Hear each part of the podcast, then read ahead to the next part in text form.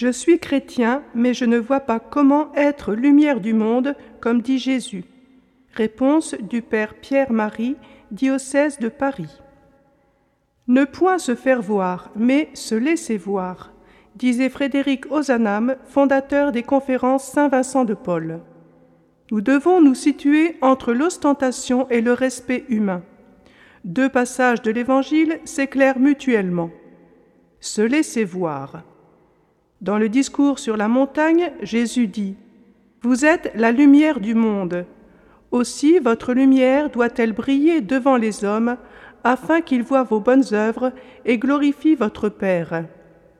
Briller n'est pas éclairer. La nuit dans mon église, la lampe du tabernacle brille. Je la vois de partout dans l'église, mais elle ne m'éclaire pas. Ce qui compte, c'est d'être vu.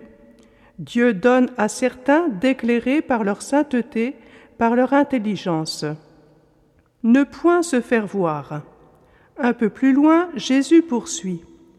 Gardez-vous de pratiquer votre justice devant les hommes pour vous faire remarquer d'eux. Que ton aumône soit secrète. Ton Père est là dans le secret. Il entend ta prière, il voit ton jeûne. Se faire voir, c'est cultiver sa gloire. Se laisser voir, c'est abandonner à Dieu le soin de manifester sa gloire à travers nous, souvent à notre insu. Je fais le bien, je pratique la justice.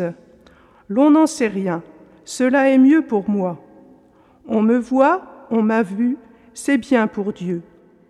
On avilit beaucoup et on gâte le secret de la conscience chaque fois que l'on manifeste aux hommes les biens dont elle est enrichie car on n'a alors pour récompense que le fruit d'une gloire passagère.